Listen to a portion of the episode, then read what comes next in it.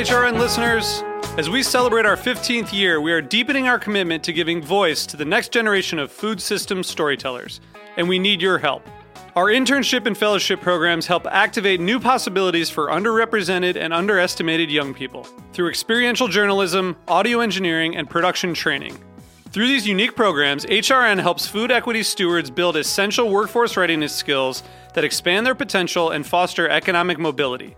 Please consider supporting these critical programs. And with a minimum donation, you can be entered to win a dinner for two at an amazing restaurant in one of eight cities and tickets to a concert at a great venue in one of those cities.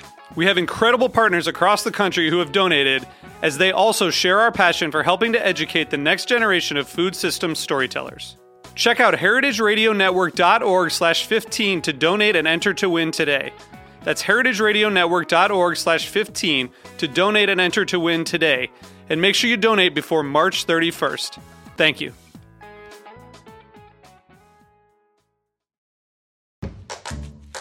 This week's Meat and Three is all about food branding and identity in 2020 the good, the bad, and the ugly.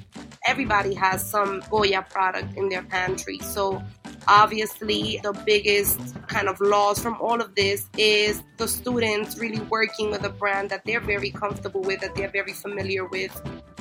I'll be honest, I was completely floored. I was very surprised that a company, especially in the current climate, would backtrack out of a commitment to address issues of racism. Tune in to Meat and Three, HRN's weekly food news roundup, wherever you listen to podcasts. I'm Lisa Held, a food journalist and podcast host, presenting Behind the Label with American Humane. Produced by Heritage Radio Network for Springer Mountain Farms, this podcast series dives into what the American Humane Certified label really means. Subscribe wherever you listen to podcasts.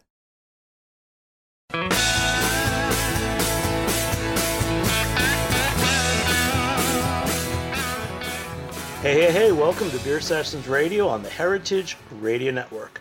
We're recording remotely with some friends in Portland, and today is Tuesday, August 25th, 2020. I'm Jimmy Carboni. I'm the host here on Beer Sessions Radio.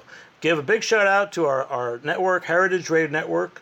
Join us at heritageradionetwork.org slash donate and become a member.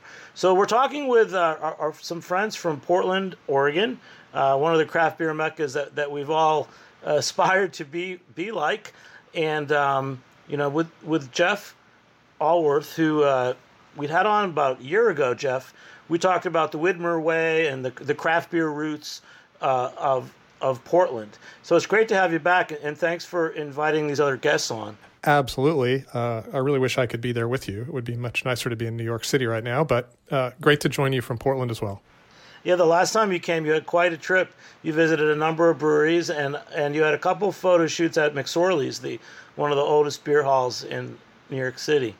It's true. Yeah, it was a great trip. You're right. It was about this time. I've been getting uh, updates on Facebook telling me that uh, a year ago I was in New York, and um, yeah, I got to do a walking tour of Brooklyn breweries one day. That was fantastic. Um, so yeah, it was a great time. That's great. And let's have uh, the other guests introduce themselves. Paul, if you can introduce yourself.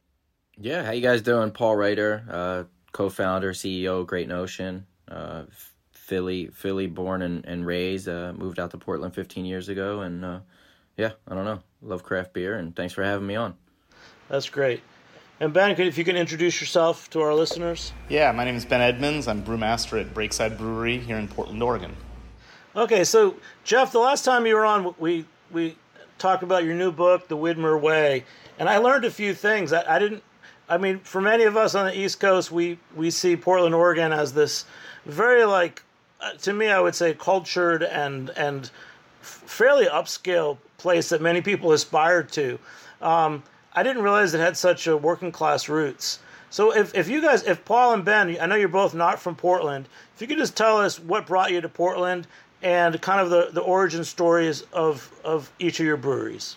Sure. Yeah. Uh, so this is Paul. Um, what brought me to Portland was we, my wife and I were looking to move to the West Coast, and it was cheaper than San Francisco. We had you know X amount of wedding money in our pocket, and uh, yeah, thought that our money could go a lot further in Portland. It was it was quirky and you know weird as hell, and great red wine and, and coffee and beer scene, and yeah, people seemed uh, pretty unique and interesting. So that's why we moved here. Uh, origin story of the brewery. Uh, you want the five second version or the or the fifteen minute version? Five seconds. five seconds. We were founded by three neighbors and friends. We still live on the same block five years later. Uh, we we fit like Voltron. You know, I'm the business, finance, sales, marketing type of dude, and um, Andy is uh, three lives three doors down from me. He's he's got the science background and he uh, he's in charge of scaling up the beers and quality control and production. And and James is our artist. He's in charge of recipe uh, creation and, and innovation. And yeah, we we fit together pretty amazingly. That's great. And Ben, Ben, you're from Detroit, aren't you? I am from Detroit, yeah. Uh, but I, I have not lived in Michigan for about, oh, 20 years now. Uh, I moved to Portland in 2007 uh, looking to get a start in the craft beer industry. Um, you know, I was sort of the opinion if you want to be an actor, you move to New York or LA. If you want to be a brewer, you move to Portland.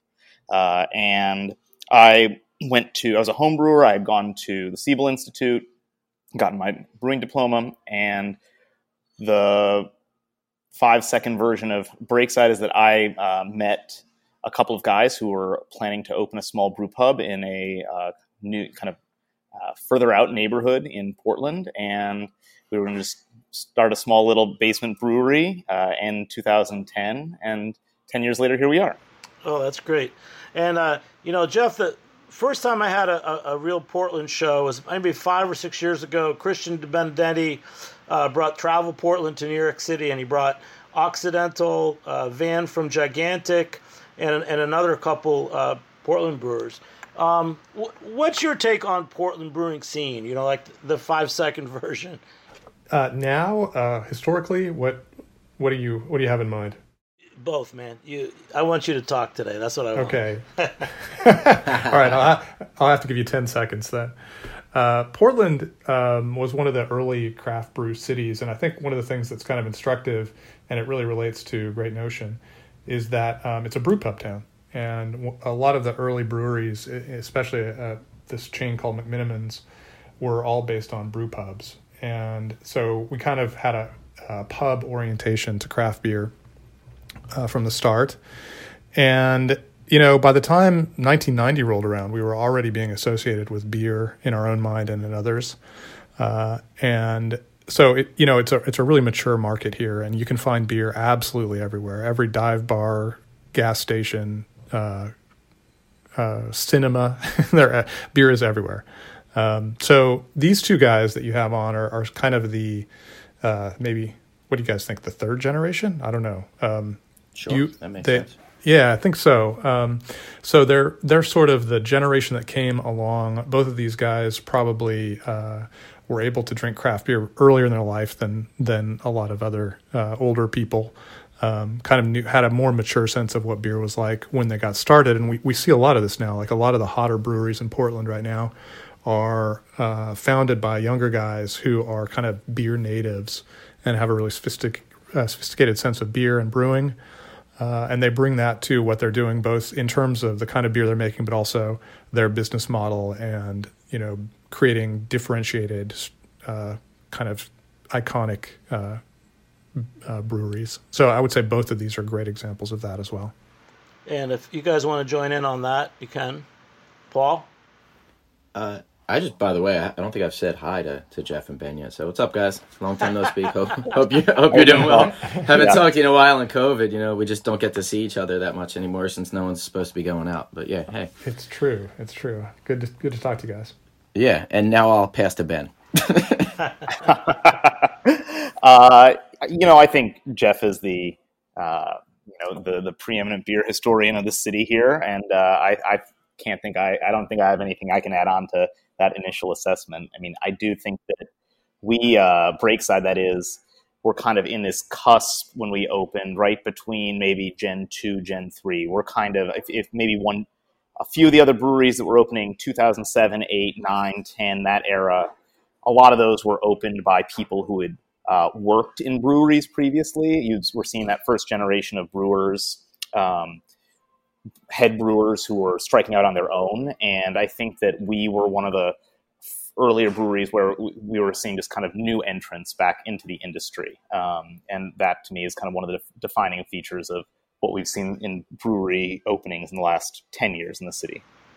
Yeah. So Ben, when you first opened, you know, how, how long did it take you to f- figure out what styles you were going to sell? You know, just just the the first six to twelve months of your business. Sure, we always have cast what I, I guess I call kind of a big tent approach to brewing. You know, I grew up uh, on craft beer as like kind of being enamored of craft beer and brew pubs where you go in and get see a menu with 10, 15 different beers on tap. Um, and I always thought that was a really appealing way to create a brewery portfolio. And so, and part of the fun of brew pubs. And so we did that from day one. We rotated a lot, uh, but our styles were all over the place. We ranged from pretty experimental stuff to, of course, making IPA, traditional English styles, traditional Belgian styles. I think early on we kind of got a reputation for being uh, more vanguard and experimental. Um, and interestingly, over time, I think we've become viewed more as a traditionalist brewery. Uh, but I would say that we've, we've always done just a wide, tried to again cast a wide net in what we do. Uh, and at the time, people thought it was kind of crazy. In 2010, 2011, the idea that a small brew pub would turn out 75 or 100 beers in a year was uh, was kind of unheard of, at least in Portland. And uh, I don't think that we created this trend of rotation by any means, but I think that we were kind of early adopters of the sense that consumers wanted new and different in rotation. Oh, that's great. And Paul, for you guys, um, you know, going backwards, we just started connecting this summer. We were talking about the Black is Beautiful Stout project that you worked on. Uh, just tell us how, when you guys first got started, some of the hits you had, and and just just how. Uh, I mean, you guys have really taken off. Yeah, thanks, Jimmy. Yeah, we we turned a lot of heads and uh, media and consumers. Everyone thought we were absolutely batshit crazy when we first started because we were, you know, friends with a bunch of beer traders that were sending us Trillium and, and Treehouse and you know Tired Hands and right. So we opened up our first beer we ever brewed was a hazy IPA, and no one ever heard of that in Portland in 2015. And the people that did hear of it were you know one percent of the beer drinking population here, and I don't know, but people thought we were crazy that it wouldn't last, and our beers were trash. They were too cloudy. No one would wanted to drink a cloudy IPA. You know, we're doing it all wrong, and you know we we heard all those things the first six months, but it slowly started to catch on, and people started you know the local media was writing more articles about new england hazy ipas and so things things caught on and yeah 20 uh, we opened our, our doors january 1st 2016 uh, with just like two beers on tap. But but our goal was not to have flagships either. Our goal was to constantly have new beers, and we eventually came up with like five. We we literally only have five flagships, and the rest are just rotating beers. Um, but yeah, so our, our focus is on hazy IPAs and then what we call cu- culinary or culinary inspired sours and stouts and beers that make you close your eyes and think you're eating a fun food dish like a blueberry muffin, right? Or, uh, you know, pancakes and, and coffee uh, breakfast or a key lime pie. You know, I think we have dropping tomorrow. We have an almond joy cake beer, right? Stout dropping on Friday. So there's all these crazy food items, and, and you know that stuff's popular now. It's it's nothing new to your listeners or you guys now to hear about pastry stouts or you know fruited sour beers. But those are the things that blew us up real quick, and we got to keep these young whippersnappers on their toes, right? And, and keep coming out with more and more hits and, and new stuff. So we're constantly innovating our first brew pub that we opened, you know, in 2016 is now just our R&D facility, and that's just where we only brew new beers there at Alberta. And then we have a big 30 barrel production facility where any beer that's a hit, you know, or that, that scores higher than a 4.0 and Untappd, or the customers are loving on Instagram and they're snapping pics of, then those are the ones we scale up and, and do at our production facility. That's a little background on us, I guess. Yeah, and I, I saw on Instagram your new triple stack. That it's twelve percent uh, beer yeah. with a whole photo of pancakes and all that. So. it, it broke it broke the internet like that Kim Kardashian pic. Yeah. No, that but that sold out quickly on on our app. Our beers sell out in in literally if it's a hot drop that people are waiting for, it's it's literally seconds that all the beer gets snapped up and put into people's carts and, and sells out. It's crazy. You know, there's there's one question I want to ask you guys. For for me, 2014 just seems like that year where where things really changed. And before that, like Jeff said, Portland was a, a, a brew pub town. Even New York, the breweries were just opening. And suddenly it seems like in 2014, not only were there a lot more breweries opening in the country, but but many of you just took off. You know, before it used to be, I mean, Brooklyn Brewery uh, 20 years ago said, wow, our goal is to, is to make, if we can make 10,000 barrels of beer, we, we can start paying our bills. Um, who, who wants to talk about just what happened in 2014 and why things took off, why you can have multiple locations. You know, why, I, I still can't believe that that revolution that's happened just since 2014. Jeff, Jeff, you want to take that? Sorry. Yeah, that's a Jeff question. well, uh, I don't know. Is it a Jeff question? It seems like that's more of an industry inside focused question. Um, I would love to hear your guys' take on that. I mean, I, I, uh, you know, there there's kind of a curve. You look at the the explosion that you have in breweries, and it was along that curve. But um, yeah, uh, so we have T- we have our talk. fourth. Uh, yeah, we have our fourth. This is Paul. We have our fourth one opening. Actually, um, this is ooh, top secret. Depending on when you release this, no one else might know. But Friday is our soft opening for our Seattle location, our first Seattle location, and we have a second in the works that people know about already too for the fall. So yeah, we'll have five, and um, for us, it's just sticking with our original business model. So it's nothing uh, revelational there because we're just sticking with our plan to sell our beer direct to consumers, right? We never wanted to distribute our beer. We wanted to sell all our beer fresh off the canning line right to customers or, or you know, fresh out of the bright tanks right to customers. And the, the first, I was going to say the only way because it's not true anymore, but the first way, right, came to mind was brew pubs. Have people come to our place, drink our draft beer, and take home a, a, case of beer and a t-shirt with them, you know, from the brew pub. And it's a great way to meet your customers, shake their hands, have them feel your whole vibe and experience and story. Right. So, so for us, that made sense. And Portland's, you know, a, a small city. It's, it's not a huge one and Seattle's very close. And we have people regularly driving down from Seattle to buy our beer. So we thought, why not open a pub up in Seattle? Right. So we signed a lease for that and working on that. So for us, that, that made sense at the time. Although we also started working on an app and we could talk more about it's just the virtual or digital way to sell beer direct to consumers as well. Great. And Ben, from 2014, how, how did you guys take off so well? It's a really good question. I, I, don't. I've been thinking while the other guys were chatting about uh, what happened between 2010 and 2014 in the marketplace, and I, I don't. I think there's a lot of little things that fell into place. I think you saw a huge expansion of, in Portland at least, of uh, draft lines that were available. You saw all these kind of there's this whole growler phase that everything went everyone went through, right? And restaurants and bars suddenly went from having three taps to having 15 taps and entire beer bars devoted to draft only beers and growler to go beers, crowler beers. Um, and I think there was just this huge opening up of the market. I think you also saw a number of wholesalers kind of retrench a little bit from some older approaches to selling beer in the market and focusing more on draft, focusing more on small accounts. Um, and it all kind of dovetailed with growing consumer interest. Um, I, I, don't think that in 2010 in Portland we thought the pie could get that much larger, but sure enough, it, it did in that four or five year period.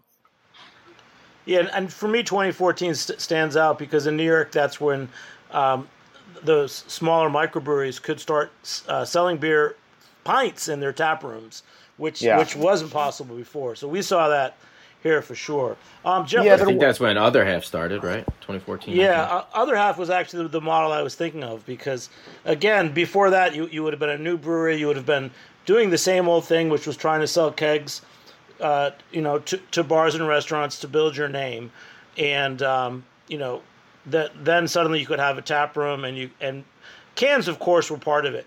But i want to jump i want to jump to the next subject to jeff. Again the essence of portland because um, we've talked about the we've kind of followed the arc of, of craft beer on the show for 10 years but the essence of portland you know paul said you know there was good wine there was good coffee. Um, wh- what about like hops and, and just access to other ingredients in oregon? Yeah that's a a really big deal, and I think people outside the region probably under w- w- wouldn't imagine what a big influence it was.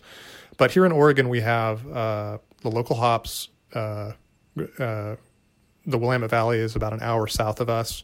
Yakima is about two hours away.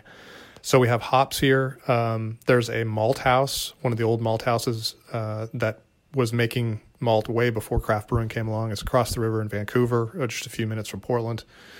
And the uh, USDA, USDA research, uh, hops research facility is down in Corvallis at the at Oregon State University. So you know a number of the early hops bear that uh, uh, mark too. Cascade, uh, Willamette, which is the valley we're in. Mount Hood is another early hop. These are these are hops that were developed here in Oregon. Uh, so you know from a very early uh, time, people were kind of focused on beer here, and in fact. Up and up through the 1970s, there were a number of breweries, not just uh, Henry Weinhard's, which was in downtown Portland, and Rainier, which was in Seattle, but there was Olympia, Lucky Lager, um, a few other uh, little local guys in between Portland and Seattle. So it was an incredibly beer saturated place, and um, a lot of people. Pub culture never really died out, particularly in Portland. Um, urban planning, starting in the 1960s, allowed the inner core not to be hollowed out. So there was a lot of little uh, neighborhood pubs left, um, and this was this. These were all kind of the precursor events before uh, craft beer came along. So when it did come along, we were kind of positioned to really take advantage in a way that other cities wouldn't necessarily have done um, by having our brewers connect with malt houses and hop growers and uh, researchers. All that stuff really informed the industry. That's great. And Ben, uh, your post about the hop selection kind of made me think about that. Um, I had never realized just how close the hop fields and everything else were to Portland. Um, so you were just doing hop selection. Tell us about that, how your team's involved, what that means for your planning and, and other aspects of your brewery every year.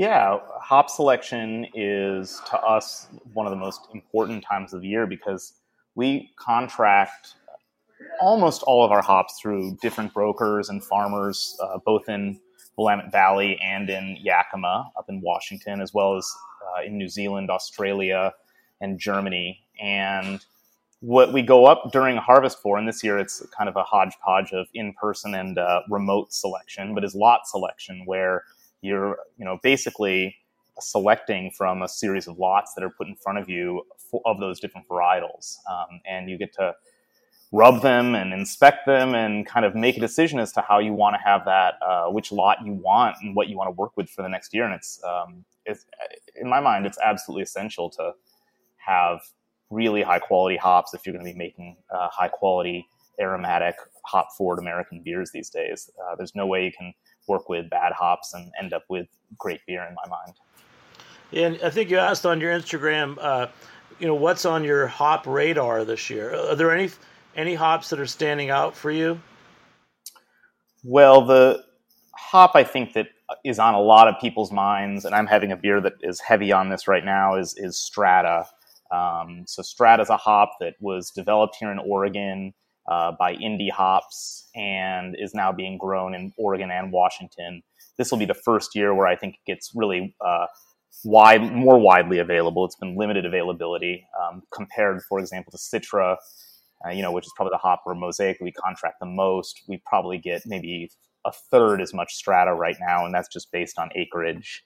Um, but it is, to me, it has a lot of the amazing kind of blueberry and mango notes of mosaic. It's a little bit onion garlicky and has that kind of savory note to it, but it's not as overpowering as uh, some hops can be on that front. It's just really fruity and bright, and I think it's really the first hop to come along uh, in a while that's going to kind of break into that uh, holy trinity of Simcoe, Mosaic, and Citra. I think that Strata is going to take its place on the, the Mount Rushmore of contemporary American hops pretty quickly. And so, what beer are you drinking right now, Ben? Uh, this is a beer called Wanderjack. It's a collaboration we did with uh, Barley Brown's beer out of Baker City. It's part of our 10th anniversary collaboration. So it's a West Coast IPA with uh, Strata, Mosaic, and Simcoe, and Azacca. Well, that sounds great. And Paul, uh, you know, b- back when you came to Portland, you got inspired. You said you there was good coffee, there was good wine. Are you still inspired by Portland? And and you know, Jeff was talking about time travel. Where where do you see things are going to be next year in 2021?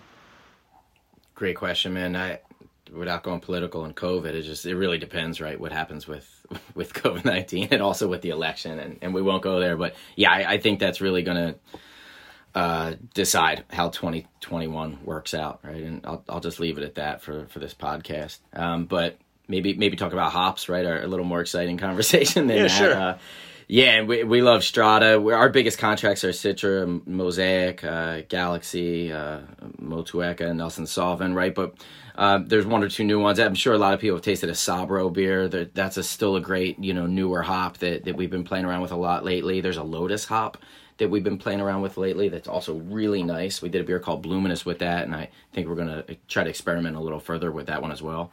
Uh, then the cool new like hop products, right? Like the hop oils, we're we're still experimenting with some of them as well. But um, yeah, so those are those are of course some some hop conversations, and I know we talked a little bit about hop selection, but fresh hops are such an important thing here too, right? And uh, you know we we all right breakside definitely brews fresh hop beers. We we have one or two a year, and we're just always so excited for that experience. That the fact that we live 45 minutes away from these amazing hop farms, you know, you bring your whole. I think we're closing down uh, the brew house early one day, getting the whole. T- Actually, we're skipping the whole day. Yeah, it's it, in a week or so. We're t- bringing the whole team down. Right, uh, 45 minutes away, 15 people getting in different socially distanced cars or, or whatever that we're exactly doing. I haven't figured that part out yet, right? But you, you get out to the farm, right? You smell the hops, rub the hops, see how they're all uh, pressed and packaged and, and made beautiful so that we can put them in some beer. And uh, it's just a real fun day to get the brewers, especially some of the new guys that we've never brought down there yet. And then um, there's different ways to do your fresh hop beers, right? Some people put it. Uh, you know, in on the hot side, some on the cold side, some you know strictly in the bright tank for a long period of time. Right, lots of different ways to do your fresh hop beers, and, and we still like to play around with ours in, in different ways every year. I think we nailed it last year, but with each year we try to think of a new, better way to do it. But it's just such a fun day and a fun experience, and we have different festivals normally this time of year for fresh hop festivals. Right, I'm sure Ben and Jeff can talk more about those. Um, probably won't see any of those this year, but it's just it's definitely an integral part of the beer scene here in Portland. Well, when I, when I think of uh, fresh hop beers in the fall, to me that defines for American uh, beers in fall that defines it a lot more than Oktoberfest style. Um, mm-hmm. Paul, where, when and where will your fresh hop beers be released? Yeah, that's a great question. Uh, I I don't have the exact date without clicking around on my calendar, but I'm I'm pretty sure it's the first or second week of September. We're doing fresh hop ripe and I don't know if we're doing Fresh Hop Junior this year. But Ripe Ripe's a flagship IPA for us. All Citra. It won Paste Magazine's number one IPA in the country uh, two years ago, and so we it, that's been a fan favorite doing the Fresh Hop version of that one. Great. And Ben, are, are you guys are also doing Fresh Hop beer? Yeah, we do a bunch. We've got uh, I want to say eight or nine fresh hop beers coming out this year, uh, awesome, starting uh, next. Gosh, the first one will be probably about a week from now. We got uh, we're getting some fresh uh, strata actually on this Thursday. I had to think about that for a second. Two days from now, I'll be down at Dude, how do you time all those, Ben? That's a nightmare. Well, we, we, we do them cold side, so that yeah. makes it a little bit easier, right? You're not mm-hmm. holding your brew house open, you're not holding your tanks open. So, right, right. yeah, we've uh, we we settled a few years ago on this technique that I really like, which is uh, we use liquid nitrogen to flash freeze all the fresh hops and then shatter them open uh, with cool. some soil tampers. And we add that then as kind of a second dry hop to the beers or third dry hop sometimes. Uh, but you know, they're still fresh hops because they've never uh, they're still wet, but they they're they're unfrozen again by the time they end up in the beer. Um, and it adds this really cool varietal specific character. You get a lot less vegetal character from it, and you still get a lot of that resin and mouth feel that I think is the hallmark of really, uh, really nicely made fresh hop beers. Yeah, can I, Jimmy? Can I jump in here? Sure. Uh, the this is one of my favorite things uh, about living in the Northwest, and it's something that I think a lot of people don't really fully appreciate is fre- the fresh hop season. It is one of the coolest things in beer anywhere in the world, and I would encourage people to come either to Portland or Seattle uh, in from mid September to mid October to check it out. Uh, not during COVID, but any any other year. Um, most breweries will make at least one of these guys, and many like Breakside will make multiple versions. And they start appearing on draft, um, you know, late August uh, through October as the hops come in, and they produce fresh hops so f- when we say fresh hops, we mean hops that haven't been dried out. They are plucked from the vine, uh, taken from the field, and put immediately in the beer. So they don't go through this drying process. And what that does is the same thing if you think of basil, for example, the difference between fresh basil and dried basil. It actually, when you dry uh, an herb, it will change the chemical compounds in it and it will express different flavors and aromas. So when you use fresh hops, you get all these different uh, flavors and aromas than you get uh, when you when you use conventional hops. So for this brief period of time, these beers start popping out, and uh, people like me go out, and it's like a a bacchanal of of IPA, uh, and we keep trying to find these. You know, it's like you're you're looking for the white whale. You're looking for the one that is just at its moment of perfection, like it just went in the uh, the keg, and you got there at the right moment, and it's perfectly fresh. Um, and it when you get one of those it's it's a sublime experience and it's unlike any other kind of beer. So i i would love more and more people to be able to come to uh, either portland or seattle somewhere in the northwest where there are dozens of these examples and and give it a shot. It is if you love hops this is this is unparalleled experience in drinking beer. What's interesting about it too if, if, if i may is that it's the one time of year where we actually see people consume more beer at our pubs. Like rest of the year we can change the tap list we can do whatever but the average customer that comes in and this is of course outside of our current pandemic but it's going to sit down and have 1.3 beers during their visit.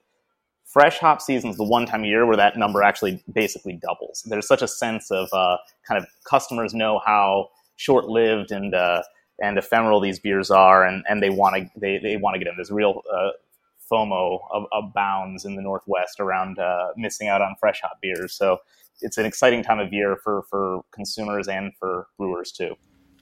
Dude, yeah, it's it, it. We also can talk to you. I'm sure Ben, Jeff, and myself can all talk to you about our Hood strawberry season. It's the exact same thing. Right? so when's that, Paul? When's the Hood strawberry season? I think it's the first week of June. Sorry, what is it? It's it's like there's literally a two week period to get the best strawberries in the world here in Portland. Yeah, yeah. We, we only make uh, one maybe. strawberry beer a year, and it, it's always time it right with that because oh, frankly, go, I think most of the time strawberry beers aren't worth making the rest of the year. Uh, but yeah, that that those hood strawberries uh, and seascapes that come out in the last week of May, first week of June are just out of this world they're not well uh, designed for putting in the uh, supermarket chain. They they're really fresh and very gentle, and sometimes they'll even the weight will begin to crush the ones at the bottom of, yeah, of, a, of a, flat. So you got to get them fresh, and they're they're insane. Literally the best fruit in the world. Yeah. yeah. And and so Ben, what beer are you making with those hood strawberries? Oh, we make a couple uh, different strawberry beers that we have. Uh, this year we made one called Strawberry Rhubarb Pie uh, which is kind of what it sounds like. It's meant to be kind of a pastry uh, pastry beer with strawberries and, and fresh rhubarb. Damn, I missed that one. Yeah. Well, you know, I'm a traditionalist. For me, I, I years ago at my old pub in New York City, I, I would track down whatever fresh hop beers I could get. And I never got a chance to ask anyone how long they would last because the beers never lasted. Like you're saying, people right. drank them down right away. But yeah. how long would you keep a fresh hop beer? Let's say you could sit on it. Would you? I mean, I, I wouldn't sit on it, but no, we'd probably dump it in a month at the latest. We we try to get all our IPAs out the door in three weeks. Yeah, I'm I'm with Paul on this. I think that after 30 days, that those beers are are probably not really living up to what they what they once were. Um, that said, it's interesting. Sometimes I feel like a fresh hop beer on day the first week will smell like pepperoni pizza, you know, like weird oregano thing, and then a week later it blooms into this beautiful like mango pineapple bomb. So they go through a really volatile life cycle. And what to Jeff's point, you know, with fresh hop beers, you're waiting. You if you sort of know that's the case, and you hope that when you get find it on tap, that it's in that window of like of excellence. Um, because sometimes it's exactly when they go on tap, and sometimes it's a week later. Who knows? Wow, that's great. Hey, we're off to a great start. We're going to take a short break. We'll be back in a few minutes on Beer Sessions Radio. All right.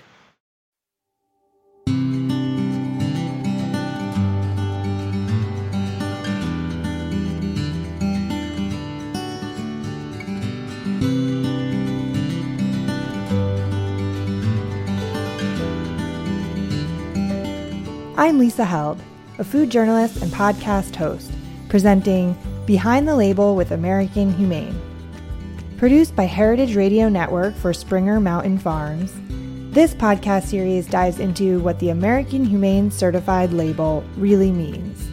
We're looking inside the farm certification process, beginning with the moment a farmer expresses interest in becoming American Humane Certified, all the way to a consumer seeing the seal on store shelves and American Humane is our country's first national humane organization, founded way back in 1877. Now we certify nearly 1 billion farm animals each and every year. Despite that growth, uh, roughly 90% of U.S. farm animals are still raised without the benefit of independently verified science based standards. Subscribe to Behind the Label with American Humane wherever you listen to podcasts.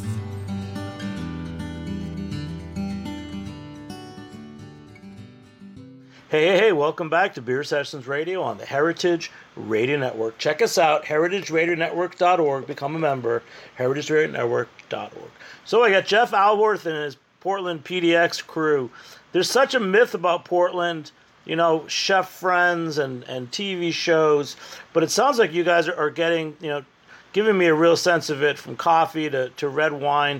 But I like this fresh hops hood strawberries. I mean, to me, that that's the agricultural root of beer that that that means a lot to me. And I, and I do think that uh, fresh hop beer season is the American Oktoberfest, and uh, I, I I love seeing that. So for you guys, for Paul and Ben, um, what are some like East Coast uh, beers like IPAs that that you guys look to in Portland, or do you guys even get like East Coast beers in Portland? Yeah, I mean, I I guess some of them are, are distributed. We have, you know, cool distributor friend of ours, Robbie from Day One, brings in a lot of the cool hip breweries from the East Coast. But again, a lot of our friends were traders, and we're also just friends with a lot of East Coast brewery net breweries now, and we might ship packages back and forth. Just some of my favorites are still some of the people we are, had already named earlier. Um, I don't know who I said, Trillium Treehouse, right? Uh, other other half we've done a bunch of beers with. There's our there's our homies out of New York, Equilibrium out of New York right? Um, Tired Hands has Alien Church, that's great. But yeah, Equilibrium is probably my favorite IPAs right now from the East Coast, to be honest. Well, that's great. And, I've uh, always been a huge fan of the, the beers that Finback makes. Those guys, I think, uh, oh, were some awesome. of the IPAs that hazy IPAs, New England IPAs, East Coast IPAs, whatever, whatever uh, nomenclature you prefer. Those guys uh, were ones who kind of hooked me early on and really opened my eyes to what that style could be. Oh, that's great. So let's go, Jeff. I want to go back to you. So, uh, I, I feel like you're getting a little heavy on your blog, Beervana, these days. Uh, but a, a, bright spot you wrote about time, time travel and the Umbrella Academy. Uh, if you if you had to take us back in time, w- where would you take us to right now? Uh, to Beervana good times. Well, a year ago would be fine. Uh, any anything that's not COVID. I've been writing about uh, COVID. Actually, I haven't been writing about it so much as having other brewers write about it and their experiences. And you know, I mean, it it is a it is a kind of a grim time. Although on the other hand, we haven't lost very many breweries. So I have to say, um, five months ago when this started, I would not have guessed that uh, breweries would have survived this well. So that's good. That's a hopeful note. And um, you know, I, am I'm curious uh, to hear how you guys are doing. I uh, I know that uh, uh we're not likely to get out of this anytime soon, and so uh, you know.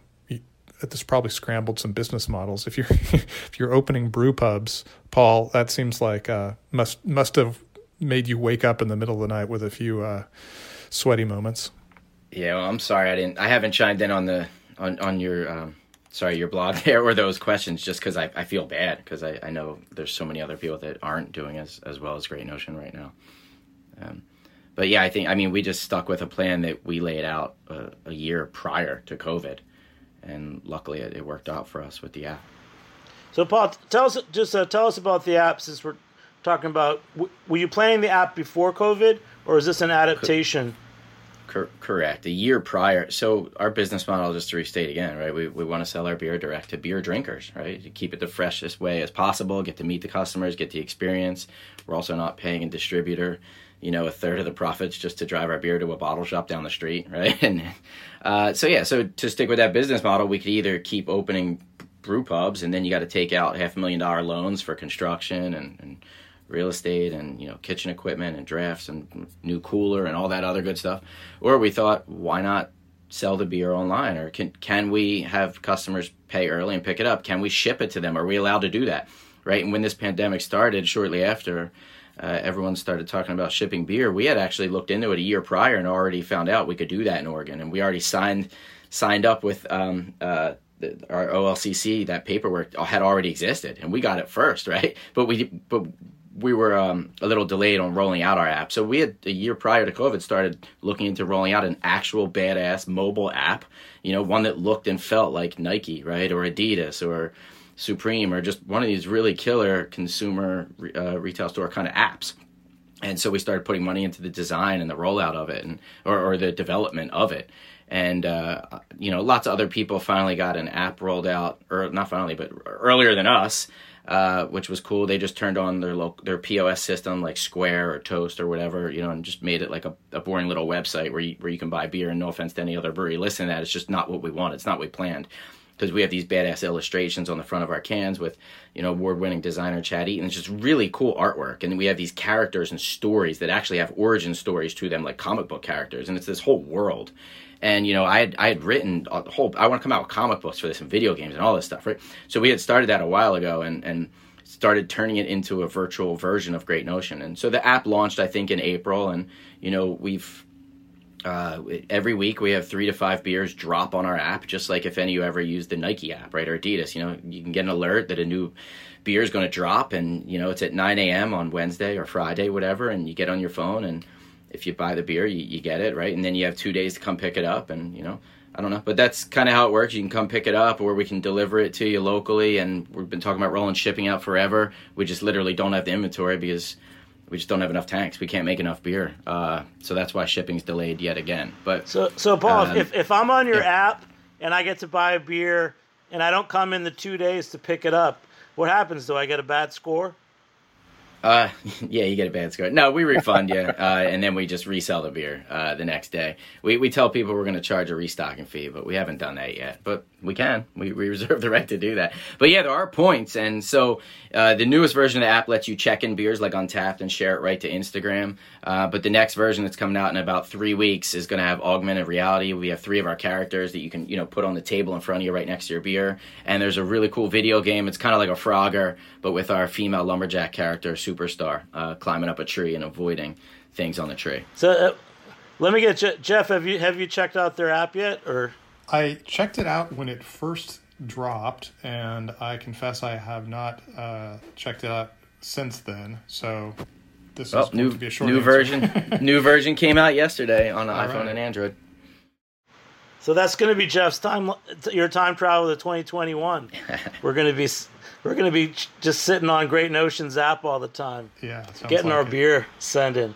And uh, what about for you, Ben? Uh, what what have, have you adapted at all to COVID? Are you, are you canning anything, doing anything different that you weren't doing before? Yeah, we we were a pretty heavy draft brewery. I mean, we were uh, you know, we're a thirty thousand barrel year brewery, and we were doing seventy percent of that on draft in uh, you know as of February twenty nineteen. It's twenty twenty, and uh, so we had long been planning an expansion, and uh, you know still are planning an expansion, new facility, and been hoping to wait to get into cans when we built that because our current production facility is just kind of maxed out with cellar tanks and our bottling line and um, you know it's just a little it was it was just kind of going to be tough to squeeze it in but uh, we you know when covid hit became apparent that we really needed to make this move. So we've been shuffling our entire cellar. Uh, we've really if you were if you've known what our brewery looks like it looks very different right now because we're about to drop a new canning line right in the middle of the brewery, uh, and that should be online next month. And we've started rolling out our uh, core brands, our flagship IPAs, uh, in 16 ounce cans. Uh, so those are hitting the market uh, as of last week, just to sort of soft launch them before our own uh, our own lineup hits, our own, our own line is on is, is up and running. Well, that's great. And, and Jeff, you know, when we were talking about the show, you we'd already talked to Paul from Great Notion, but you recommended Ben and Breakside. Um, why did you recommend Breakside? Uh, well, it, you when we first spoke, we talked about um, the where IPAs are, what's happening in Portland with IPAs, which I think is an important discussion. Um, we've been making IPAs here for I don't know 30, 40 years, and they've evolved over time. So, for for my mind, uh, I think both Great Notion and Breakside are probably the two first breweries to talk to. They have a different approach. They're kind of looking at uh, selling different kinds of beers, but uh, they're both two breweries that are really experimenting with the form, uh, figuring out not just ingredient but process. And Breakside is one of the most interesting breweries in that they found when they founded their third uh, brewery in the Slabtown port, uh, part of Portland, they made a they developed they they use it as kind of an IPA laboratory. So it's where uh, all their hoppy beers are kind of tested and and developed. And Ben should talk about the way that uh, he designed that brewery so that it would be you know totally optimized for making hoppy beers. Which you know, as a guy who writes about beer from around the world and has seen breweries from around the world, um, I'm always fascinated to see how brewery design is is affected by the tradition and the culture of the beer being made, and that's very much the case in the United States now. There's an, a kind of a an American kit that does various things that you would never see in Bavaria uh, or um, Brussels. So uh, Ben uh, was one of the earlier uh, leaders of the kind of current phase of IPAs, and I'll I'll pass it over to him. He I should say he he may not blow his own horn, but um, Breakside won the GABF uh, gold medal in uh, IPAs. I'm going to say 2014, 2015, something like that. Ben. Uh, we won gold in 14. Yeah. Yeah. So that kind of was this watershed moment when Breakside uh, it had been evolving, and then I think everybody in Portland looked to Breakside uh, for their IPA needs. And yeah, Breakside IPA is literally all we drank as me, James, and Andy planned our brewery for a year. yeah. and then you guys decided you're like, we don't want to do this West Coast thing. We're going to go. Like, well, we said, how are we going to beat these guys? We got to do something different.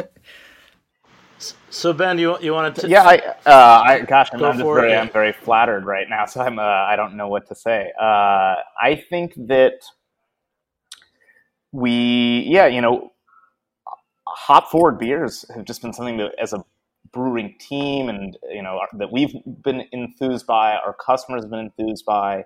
Um, you know, we never on when we opened Breakside, like I said, we our goal was always to be kind of a jack of all trades. We did we're going to do lagers and barrel aged beers and mixed ferm beers and hoppy beers, and never imagined that we would you know emerge kind of as uh, leaders and vanguards in, in American hoppy beers. And it's just you know that's it's funny how that's ended up happening. Um, and I love it because I love working with those uh, raw materials. I love working with the farmers and the hop brokers. Uh, I love the conversations you get to have with peers across the country and locally who are making. We're also, you know, really excited by the um, innovation and, and new discoveries going on in hops. Uh, that you know, this last decade of hop research has probably done more for our understanding of how to work with hops in a way that's new and and and coaxes out these amazing characters of them than had ever been done before. Um, so yeah, we built a brew pub in 2017. It was our third location. We wanted to add another uh, R&D facility and uh, kind of designed it to really uh, be able to do whatever we wanted with hops there. And I mean, I, I don't need to nerd out on whirlpool inlets and uh, you know uh, dry hop port size and things like that. But that's kind of the stuff that we were focusing on. And would you agree with Jeff? He called that the American kit for, for IPA making. I do. I mean, what is that? I, I think that's a, in, a nice way of putting it. Yeah, I mean, I do think that there's this like, uh, you know, if you go into a German brewery and a Bavarian brewery, everything about it is optimized either for making lager or for making Weiss beer. And up until the five years ago, I think in the U.S. we sort of settled for these uh, variations on German or English brew houses and cellars, and American brewers have just are just making different beers than those uh, other national traditions are oriented around. And I think having technology and having equipment that's kind of designed to optimize what we want to do is, uh, as American brewers, American hop forward brewers, is is a logical next step. Yeah, I remember like ten years ago in, in, in New York, the Sixpoint Brewery, as they were growing, they had to modify all their recipes into German recipes because they were brewing at a larger facility. So their American wheat had to be a, a Hefeweizen, for example. So um, it's come a long way, obviously. Um, let's just jump it again, p- playing off of what Jeff's been writing about. Jeff, um, you recently had a, a, talk with a number of uh, state Brewers Guild uh, people. Um, tell us about the Oregon Brewers Guild and, and how important that's been, not just for COVID, but for the, for the for the growth of craft beer in your state. Yeah, it's. I mean, it's been pretty big. Uh, going going back even probably before it was officially the Brewers Guild, uh, back in the mid '80s, when the first uh, Oregon brewers were trying to figure out how to uh, serve beer from their pubs or to have a pub in their brewery. They had to change the law. And so they banded together and started working uh, with the legislature, and they had to fight the uh, the beer distributor lobby. There was a powerful guy named Paul Romain who didn't they didn't think this was going to be so cool uh, to have these little guys having this advantage. Um, so they learned pretty early on to band. If they banded together, uh, they were stronger together, and instead of seeing each other as rivals. And I think that spirit really continues. It, it, there is a, a real. Uh, I mean, I think you can hear it just in listening to Ben and Paul talk. Um, the brewers here is a small town. We have a lot of breweries, so there's, uh, you know, these guys are seeing each other all the time and uh, they they communicate and they share each other's ideas and uh, I think they are it's weird they are actually in, in competition in one way and uh, in 2019 we saw a number of breweries actually go out of business here because competition is pretty tough um, but on the other hand uh, they have they have worked together very well and the Brewers Guild has been kind of a a great organization that has helped them uh, on the political side on the regulatory side um, they've done things like uh, support this fresh hop thing. They're, they, it's under the auspices of the Brewers Guild that uh, one of the big fresh hop festivals happens in town. Um, back in the early aughts, uh, they started a thing uh, where they did a, uh, a thing called Cheers to Belgian Beers, where all the brewers would make a beer out of the same yeast. So they, they've they've supported all, all these different areas: the development, uh, information sharing, and um, political and regulatory stuff. So I think I think it's been a pretty powerful group. Uh, it was one of the strongest brewers guilds early on, and I think formed a model when other states were looking to see what they could do with with brewers guilds. And, and Paul, tell us, you know, for you, when you guys were opening and growing, um, how, how was this played in the, the Brewers Guild, state regulations? Um, I don't know what you want to talk about.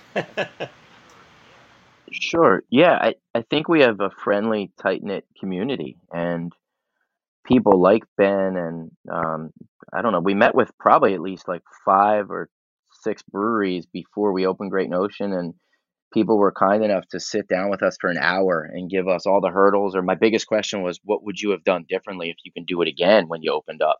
You know, and um, people like the Commons, who unfortunately are no longer here, or uh, there was uh, uh, who else? Migration helped us. Uh, Fatheads helped us, right? You know, Ben and Breakside helped us. A lot of breweries, Stormbreaker, a ton of them would sit down with us and give us two hours of their time. You know, and uh, it was just very colloquial, colloquial and friendly, and people provided tons of advice. So that was such a huge help, right? And um, we got to know a lot of suppliers also through Bing, it's a beverage, you know, industry networking group, and it's where there's there's an accountant that'll help you, and an insurance rep that'll help you, you know, Jason, and, and everyone's pretty awesome. Real estate people that helped us find a place, you know, right off the bat, and it was just great. It was super uh, arm opening to us with great big hugs. Everyone welcomed welcomed us at the beginning, and then of course they found out what kind of beer they were making, and things changed a little. nah, just, just just joking, just joking. Everyone was super friendly, and to this day, you know, we still do tons of collaborations with locals. And Ben, we've talked about doing a collaboration with a hundred times. Unfortunately, we yeah, we're, we're never long done it yet. But um, point, yeah, right? everyone regularly collaborates. Yeah, yeah, it's super friendly, man. And I even just started a local. I was trying to get the Brewers Guild to do it. They haven't I, for a couple uh, sensitivity reasons. I think there were certain people on the board that did, never want to do it. But either way, uh, Ben, I have to be friends with you and invite you. But yeah, I just started a local brewery like Facebook group too, so we could, you know, someone could put up a question like, "Hey, who, you know, is anyone selling whatever canning line?" or "Hey, does anyone have a spare 44 pound box of Citra or whatever?" You know, but it's it's just really friendly, man. That's great. And, and Jeff, one more thing. I know you, you're doing a survey right now of the industry. Um, are, are you getting any results from that? Because I, I thought it was, it, the questions themselves were very helpful. Um, I think we all need some, you know, direction. Yeah, well, it was actually a survey about my uh, the readers of the blog, and you know, it's interesting.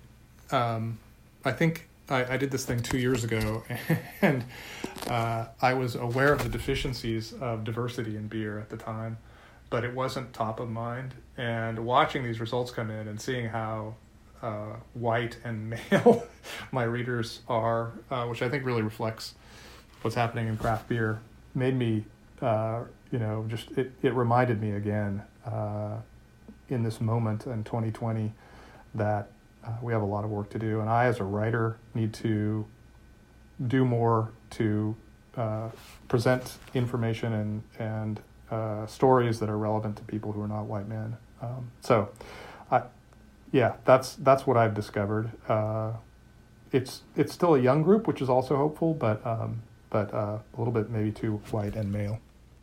Yeah, we're about we're about to launch a BIPOC leadership program um, in probably about two more months. I'm still working on all the details, uh, but just along those lines, we definitely want to make beer more inclusive here in Portland and specifically at Great Notion too. Great, and that, that's how I found you, Paul. I know you were you made a Black is Beautiful stout.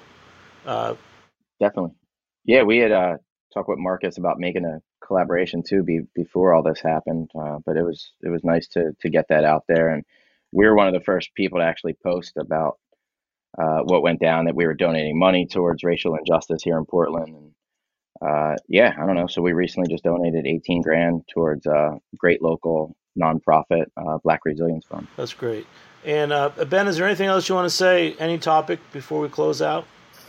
Oh, nothing in particular. No, uh, this has been great. Well, listen, I want to thank you guys so much for joining me here. And I, I didn't. I'll say what we were drinking. I'm drinking uh, for Threes Brewing in New York, the Kicking and Screaming, which is the Foeder Pils, which right now has become my my summer pils here. Um, so it's been really great. You guys really appreciate it. Um, you know, there's so much to learn about Portland, and, and I- know we'll talk to you guys again. And, and Jeff, as always, um, keep, keep writing, man, because when I'm on Twitter, when when I want to read about beer, I go to Beervana blog, and I, I really want to give you, I want to give you credit for that. And um, you know, some of the stories we've talked about, what came first, uh, bread or beer? I, I, I still use that question, uh, and and I still love all the things that you're doing. So, thank you so much. All right. Thank you. And I want to give a big shout out to so it's Jeff and Paul and Ben. Big shout out to our producer and and and uh, engineer here, uh, Dylan Hoyer. Thank you so much, Dylan, and thanks to our head engineer Matt Patterson. Uh, we've been doing this remotely now for five going on six months, and we're getting to talk to friends like you guys in Portland, and and we'll have a show next week. We'll be talking to Pete Pete Brown from London, UK. So uh, we're trying all trying to make the most of, of the pandemic, and uh, I'm, I'm glad that you guys are going forward and and really uh, keeping us interested in beer. So thank you so much, and we'll catch you next time on Beer Sessions Radio. All right, guys. Woo! Beer Sessions Radio is powered by Simplecast. Thanks for listening to Heritage Radio Network, food radio supported by you. For our freshest content, subscribe to our newsletter. Enter your email at the bottom of our website, heritageradionetwork.org. Connect with us on Instagram and Twitter at heritage underscore radio. You can also find us at facebook.com slash heritage radio network. Heritage Radio Network is a nonprofit organization driving conversations to make the world a better, fairer, more delicious place. And we couldn't do it without support from listeners like you. Want to be part of the food world's most innovative community? Subscribe to the shows you like, tell your friends, and please join the HRN family by becoming a member. Just click on the beating heart at the top right of our homepage. Thanks for listening.